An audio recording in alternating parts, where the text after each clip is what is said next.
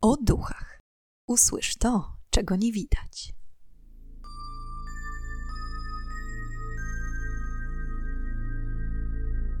Witam i pytam, czego dusza pragnie. Strasznie miło mi gościć Was na moim kanale. W dzisiejszym odcinku przybliżę Wam historię tragedii, w której według oskarżonej winę ponosi wyłącznie tablica Ouija. Czy jest możliwe, aby gra dla dzieci rozkazała zabić? Czy jest to tylko wygodna wymówka, dzięki której oskarżona próbowała wpłynąć na wyrok sądu? Jeśli jeszcze nie słyszeliście o tej sprawie lub znając ją chcecie dowiedzieć się może czegoś nowego, serdecznie zapraszam do wysłuchania. To, że niewłaściwe użycie tablicy Ouija może być niebezpieczne, wiemy prawdopodobnie wszyscy tutaj słuchający. Ale czy zabawka ta, poza przywoływaniem złych mocy, może namawiać do czynienia zła? Przekonała się o tym rodzina Turley. 38-letnia Dorothy Irene Turley mieszkała wraz ze swoim mężem Ernestem oraz 15-letnią córką Matty i 13-letnim synem Davidem na niewielkim ranczu w Apache County w Arizonie. Sama Dorothy w młodości zaistniała dzięki konkursom piękności. 15 marca 1916 roku nowojorska gazeta New York Evening World okrzyknęła jeszcze wtedy pannę Dorothy Irene Kelniak nowoczesną Wenus, dokładną replikę marmurowej Wenus z Luwru z krwi i kości. Zachwycano się nad idealnymi rysami twarzy, doskonale wymodelowanym ciałem oraz niecodziennym urokiem. W artykule umieszczono również wielkie zdjęcie Dorothy w długiej, zwiewnej, falbaniastej sukni oraz zdjęcie wymiarów jej ciała. W tamtym czasie występowała jako piosenkarka w wielu miejscach w Nowym Jorku. Studiowała w London Academy of Music i jej marzeniem było zostać aktorką teatralną lub filmową. Ponadto zahaczyła również o uczelnie w Dublinie, Lipsku, Paryżu i Berlinie. Jako dziecko, o dziwo, Dorothy była chłopczycą. Po ogłoszeniu jej nową Wenus, mówiła, że dużo łatwiej jest chłopczycy stać się Wenus niż dziewczynce, której całe życie kręci się wokół bycia damą. Po wygraniu konkursu piękności skrzynka pocztowa Dorothy została zapchana listami miłosnymi od fanów, w których niemal każdy był wyznaniem miłości i propozycją małżeństwa. Jednak Dorothy nie przyjęła żadnej z propozycji. W 1917 roku poznała niejakiego Ernesta Turleya, porucznika marynarki wojennej, z którym na początku 1918 roku rozpoczęła wspólne życie. Jeszcze w grudniu tego samego roku powitali na świecie ich pierwsze dziecko, córkę Mati, a niecałe dwa lata później syna Davida. W 1922 roku rodzina przeniosła się do Colorado w stanie Kalifornia i żyła tam przez kolejne 11 lat. W 1933 roku, z racji zdiagnozowanej i bardzo dokuczającej Dorothy astmy, postanowili na stałe osiedlić się w Arizonie, gdzie powietrze miało być dla niej dużo bardziej sprzyjające. Na swój nowy dom wybrali wiejski obszar w hrabstwie Apache Dom nie był wystawny ani elegancki. Opisywano go raczej jako typową wiejską chatę bez specjalnych wygód. Z relacji, jaką sporządzono w późniejszym czasie, wynika, że Dorothy szybko zaczął przeszkadzać niski standard życia, które wiedli. Kobieta marzyła o pięknej willi i wystawnym życiu, a w rzeczywistości pensja męża nie mogła jej zapewnić ani części z tych wygód. Ich sąsiadami stali się wyłącznie hodowcy bydła. Wielka królowa Nowego Jorku w krótkim czasie stała się gospodynią wiejską. Co oczywiście nie jest niczym złym, ale Dorothy w najmniejszym stopniu to nie odpowiadało. Niedługo po przeprowadzce do Arizony, Dorothy, chcąc odnaleźć choć cząstkę przyjemności, zaprzyjaźniła się z mieszkającym w okolicy młodym, 22-letnim kowbojem Kentem Pearsem. Kent był najbardziej stereotypowym kowbojem, jakiego można było sobie wyobrazić. Zawsze chodził w wielkim kapeluszu, apaszce, koszuli w kratę, obcisłych dżinsach z wielką sprzączką i kowbojkach z ostrogami. Ich znajomość była udana, zwłaszcza za sprawą podobnych zainteresowań.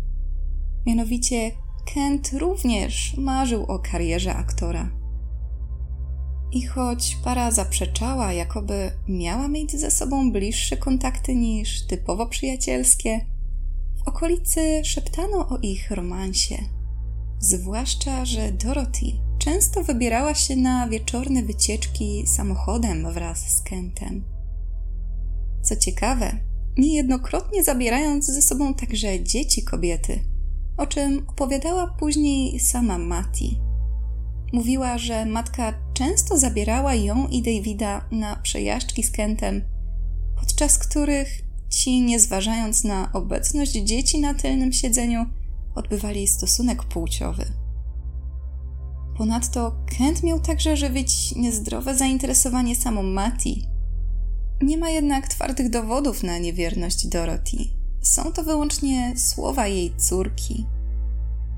Po pewnym czasie od zamieszkania w Arizonie Dorothy miała zacząć zachowywać się dziwnie.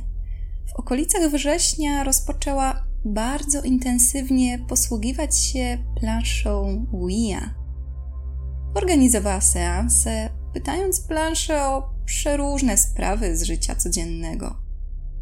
Na przykład pewnego dnia podczas spaceru po okolicy zauważyła, jak to opisała, obrazowe skały, które niezwykle ją zaintrygowały. Miały to być artefakty prehistorycznych mieszkańców, na których widniały różne ryciny.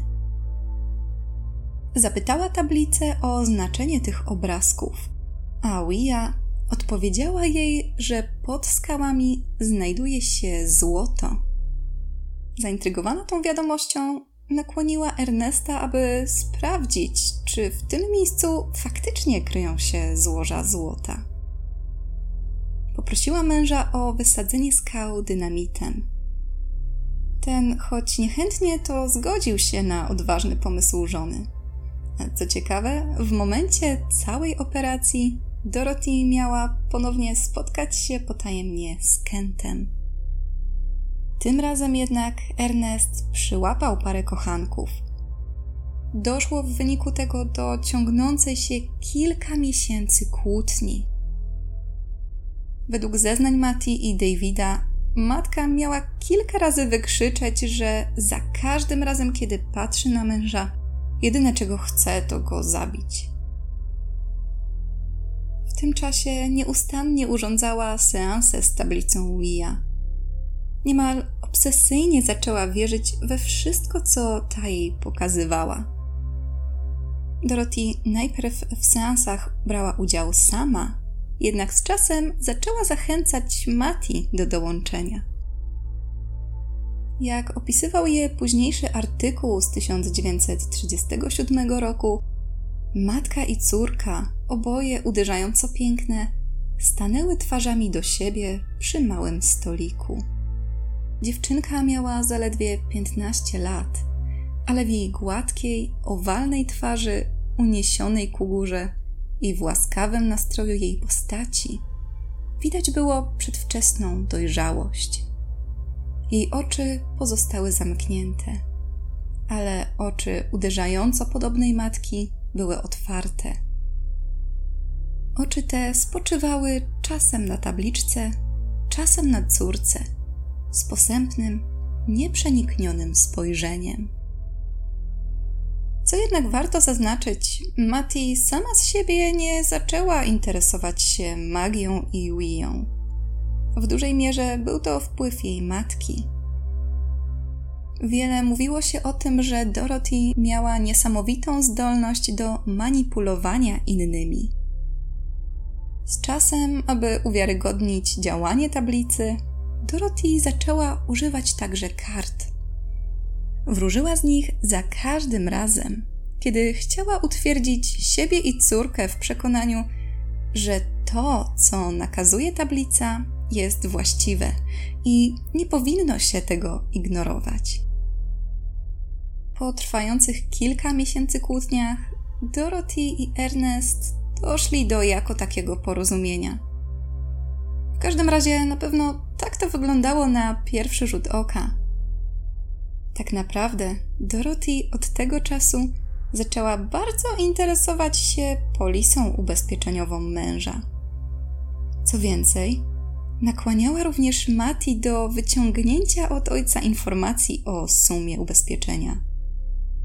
I tak wypytywany Ernest któregoś dnia wygadał się, że ubezpieczenie opiewa na 5000 dolarów, co aktualnie wynosi około 100 tysięcy dolarów.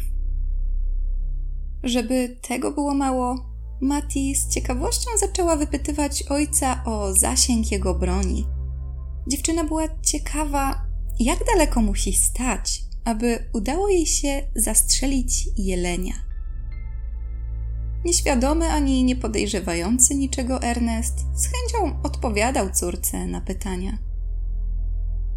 Kiedy Mati przekazała wszystkie informacje, jakie uzyskała od ojca, seanse z Dorothy i tablicą Wia zaczęły być coraz bardziej dziwne. Jak wspominała później Mati, litery układały się w takie zdania, które jednoznacznie wskazywały na konieczność pozbawienia Ernesta życia. Był 8 listopada 1933 roku. Podczas kolejnej sesji z planszą Dorothy i Mati dostały jednogłośny przekaz. Muszą zabić tatusia, aby uwolnić matkę. Na pytanie, kto ma uczynić tak straszną zbrodnię, tablica odpowiedziała MT, na co Dorothy zareagowała natychmiast. Powiedziała córce, że nie ma wyboru. Inicjały na pewno wskazują na Matty Turley i że tablicy nie można się sprzeciwiać. Poza tym jest to działanie w wyższej sprawie, więc na pewno Matty nie poniesie za nie żadnych konsekwencji. Aby jeszcze bardziej utwierdzić dziewczynkę w swojej racji, Dorothy po raz kolejny użyła kart. Mati mówiła później: Królowa Kier miała oznaczać matkę, król kowboja, którego miała poślubić, dziesięciopunktowy diament ojca i aspikowy śmierć. Raz za razem król i dama pojawiali się razem, a dziesiątka i as były sparowane. To oznaczało śmierć tatusia. Kilka dni później, dokładnie 17 listopada 1933 roku, do domu państwa Turley wpadł skunks, który oprócz hałasu narobił wiele smrodu. Rodzina próbowała go przepędzić, ale zwierzę sprytnie im umykało. Było to też o tyle uciążliwe, że kolejnego dnia David miał urodziny i cała rodzina pragnęła spędzić ten dzień idealnie. Dlatego też, za namową Dorothy, ona i David udali się do centrum miasta, aby zakupić żywność i dekoracje na urodzinową kolację chłopca tym czasie zleciła Mati, aby pomogła ojcu pozbyć się cuchnącego problemu. Mati i Ernest zgodzili się. Mężczyzna jednak nie wiedział, że żona pozostawiła córce naładowaną broń. Matka z synem pojechali na miasto, a Ernest zabrał córkę do stodoły, aby wydoić krowę. Mati, będąc z ojcem w pomieszczeniu, szukała skunksa. Kiedy Ernest skończył doić, z całym wiadrem skierował się w stronę domu. Mati w tym momencie została lekko z tyłu. I nagle huk. Dwa strzały. Oba z nich trafiły Ernesta. Zszokowany odwrócił się i zobaczył, jak roztrzęsiona Mati klęczy z bronią na kolanach. Widząc rannego ojca, poderwała się na równe nogi i podbiegła, przepraszając.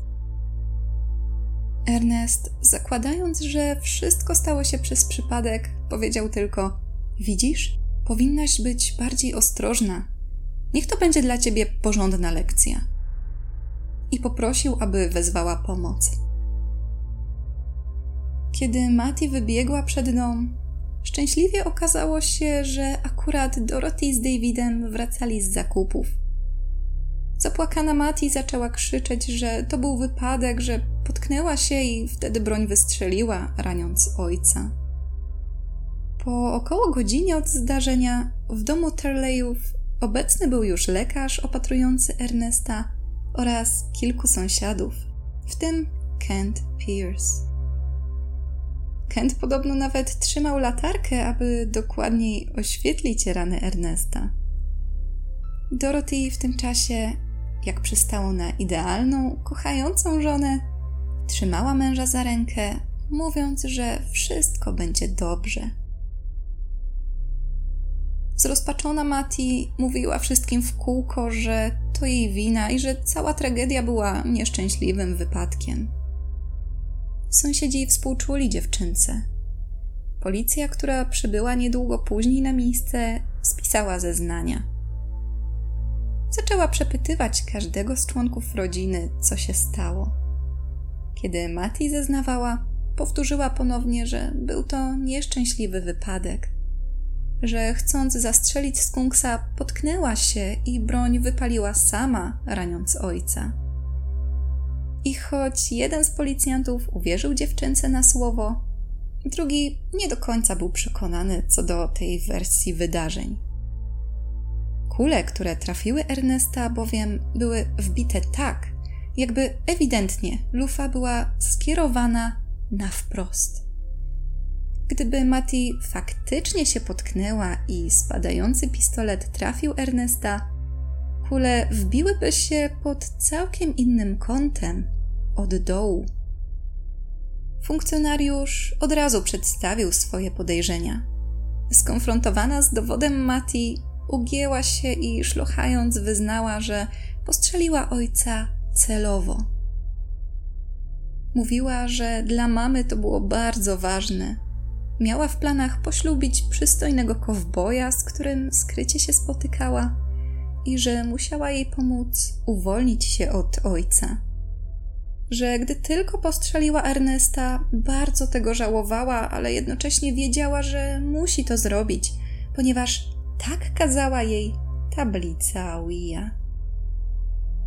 Zszokowani policjanci zaczęli pytać, o co chodzi z tablicą.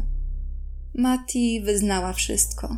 Opowiedziała o jej seansach z Dorothy, o tym, że tablica kazała jej zabić tatusia i że karty za każdym razem pokazywały to samo. O tym, że kiedy tablica wskazała inicjały MT, Dorothy przyznała, że tablica się nie myli i nie można jej odmówić. Trzeba słuchać jej rozkazów. Ponadto przekazała swoje przekonanie o sile wyższej i pewności o nieponiesieniu w związku z tym żadnych konsekwencji. Mama przekonała mnie, że nawet nie zostanę aresztowana, powiedziała Mati. Co ciekawe, kiedy Dorothy usłyszała o przyznaniu się do winy jej córki, wpadła w szał. Zaczęła wykrzykiwać, że to na pewno policja skłoniła ją do tak irracjonalnych zeznań i że jest to stek bzdur. Że na pewno córka nie zrobiła tego specjalnie i tym bardziej nie była nakłoniona przez nią. Mati w odpowiedzi z kolei przystawała przy swoim, że mówi prawdę W domu była dobrze traktowana i nie miała powodu, aby zmyślać na matkę. Tak po prostu było i tak kazała jej zrobić. Ernesta przewieziono do szpitala miejskiego, gdzie zajął się nim sztab lekarzy. 22 grudnia 1933 roku odbył się proces, w którym Matty Turley przyznała się do celowego zranienia ojca. Powiedziała, że tuż przed wystrzałem miała chwilę zwątpienia i już prawie zrezygnowała z tego pomysłu, ale z tyłu głowy wciąż miała myśl, jak ważne jest to dla jej matki. Prokurator okręgowy uznał Mati winną i postanowił wysłać ją na 6 lat do Państwowej Szkoły dla Dziewcząt. Adwokat Mati był pełen współczucia dla nastolatki, mówiąc, że została zmanipulowana i kara powinna być łagodna, ponieważ Mati i tak cierpi po śmierci ojca i stracie również aresztowanej matki. Szkoła, do której wysłano Mati Turley, była czymś w rodzaju naszych zakładów poprawczych. W szkole tej, oprócz dziewcząt z kryminalną przeszłością, goszczono także te z chorobami psychicznymi. Po ogłoszeniu wyroku, kiedy policja zabierała Mati, miała do niej podejść Dorothy i sarkastycznym, zimnym głosem powiedzieć: Dziękuję za współpracę, bądź dobrą dziewczynką. W międzyczasie stan Ernesta zaczął się pogarszać. Szpital miejski, który jako pierwszy przyjął go na blok operacyjny, nie był w stanie uleczyć ran, jakie odniósł w wyniku postrzału. W związku z tym, po niedługim czasie został przetransportowany samolotem amerykańskiej piechoty morskiej do szpitala w bazie marynarki wojennej w San Diego. W grudniu, tuż po ogłoszeniu wyroku, jego stan znacznie się pogorszył. Nie zmniejszyło to jednak żalu i wściekłości, jaką obdarzył córkę. Pewnego dnia powiedział: Kiedy będę mógł, wracam do Arizony, aby ścigać moją córkę w pełnym zakresie prawa za jej próbę zamordowania mnie. Niestety, Ernest nie doczekał się powrotu do Arizony. Zmarł 23 grudnia 1933 roku. I choć ojciec miał za złe córce wyrządzoną krzywdę, ta nie uciekała od sprawiedliwości. Powiedziała, że wiele osób uważało, że będzie próbowała się wybielić, ale ona bierze całą odpowiedzialność za to, co się stało i jest gotowa ponieść konsekwencje. Co ciekawe, szkoła, do której wysłano Mati, została zamknięta trzy lata po jej wyroku w 1936 roku. Powodem zamknięcia szkoły miał być niemały skandal. Odkryto, że dziewczyny utrzymywały stosunki intymne z więźniami wynajętymi do prac konserwatorskich na terenie szkoły. W związku z tym wszystkie zostały następnie przeniesione do prywatnej instytucji religijnej, prowadzonej przez siostry zakonne. Co się stało z Dorothy? Po śmierci Ernesta sprawa próby pozbawienia go życia została przekwalifikowana jako sprawa o morderstwo, w której Dorothy uznana była za wspólniczkę Mati. Została zatrzymana z możliwością wyjścia z aresztu za kaucją w wysokości 5000 dolarów.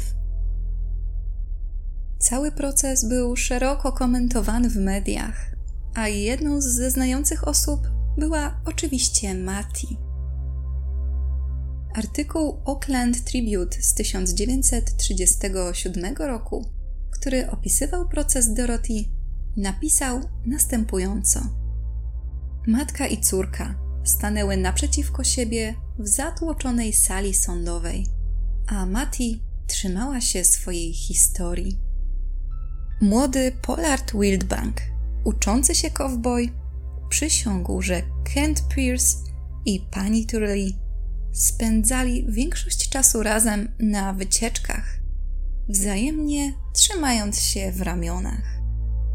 Sąsiadka zeznała, że oskarżona powiedziała, że kocha Pierce'a i chce go poślubić.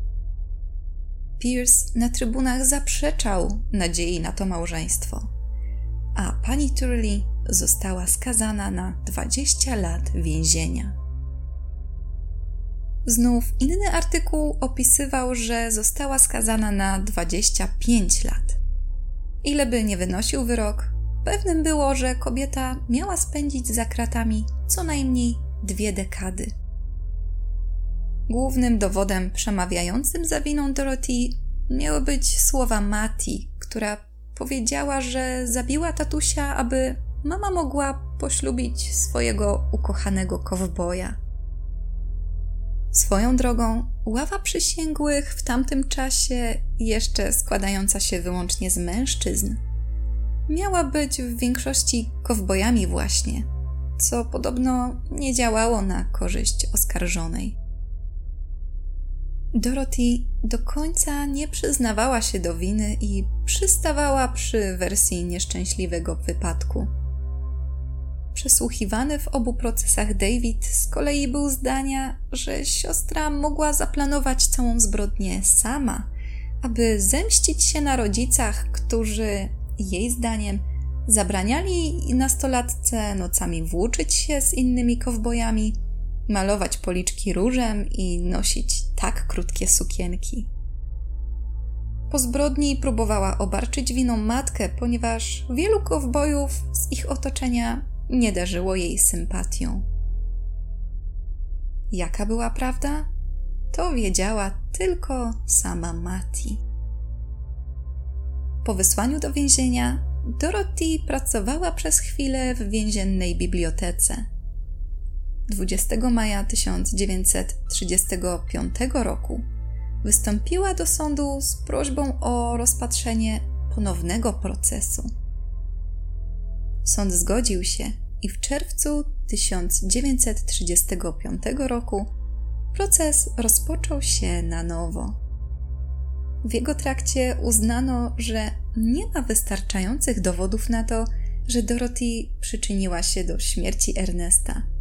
I tym samym 12 września 1936 roku kobieta wyszła na wolność.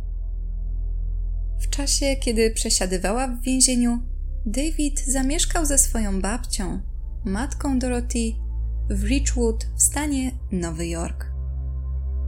Dorothy planowała do nich dołączyć oraz wyciągnąć Mati z poprawczaka, ale ku jej zdziwieniu córka nie chciała mieć nic wspólnego z matką. Kobieta pozwała nawet władze poprawczaka za, jak to ujęła, spranie mózgu jej córce i zażądała 7500 dolarów za dość uczynienia. Proces ten jednak przegrała. Dorothy zmarła w 1973 roku w wieku 78 lat. Nie ma informacji o dalszych losach Mati i Davida na zawsze pozostanie zagadką, czy faktycznie tablica Wia, napędzana siłami zła, skłoniła Mati do tej okrutnej zbrodni. Możliwe, że wszystko to było jedynie intrygą, skrupulatnie przemyślaną przez Dorothy, ale należy pamiętać, że nie znamy też całego obrazu sytuacji. Kto wie, może rodzina Turley, mimo opisywania przez prasę Ernesta jako dobrego, ciężko pracującego mężczyzny, była ofiarą tyrana? Może Dorothy rozpoczęła romans z Kentem, aby choć na chwilę oderwać się od okrutnej codzienności? A może była bezduszna i nieziemsko egoistyczna? Tego nie dowiemy się nigdy. I są to wszystkie informacje, jakie na dzisiaj dla Was przygotowałam. Jestem niezwykle ciekawa, co sądzicie na temat tej historii? Czy wszystkiemu winna była plansza Wia? Czy może był to wymysł nastolatki? Dajcie znać w komentarzu. Jeśli podobają Wam się moje odcinki, będzie mi niezmiernie miło, jeśli zasubskrybujecie mój kanał, zostawicie łapkę w górę oraz ocenę na Spotify. Dziękuję Wam za dziś i już teraz zapraszam Was na kolejny odcinek podcastu o duchach, w którym ponownie zadamy pytanie, czego tym razem dusza zapragnie. Do usłyszenia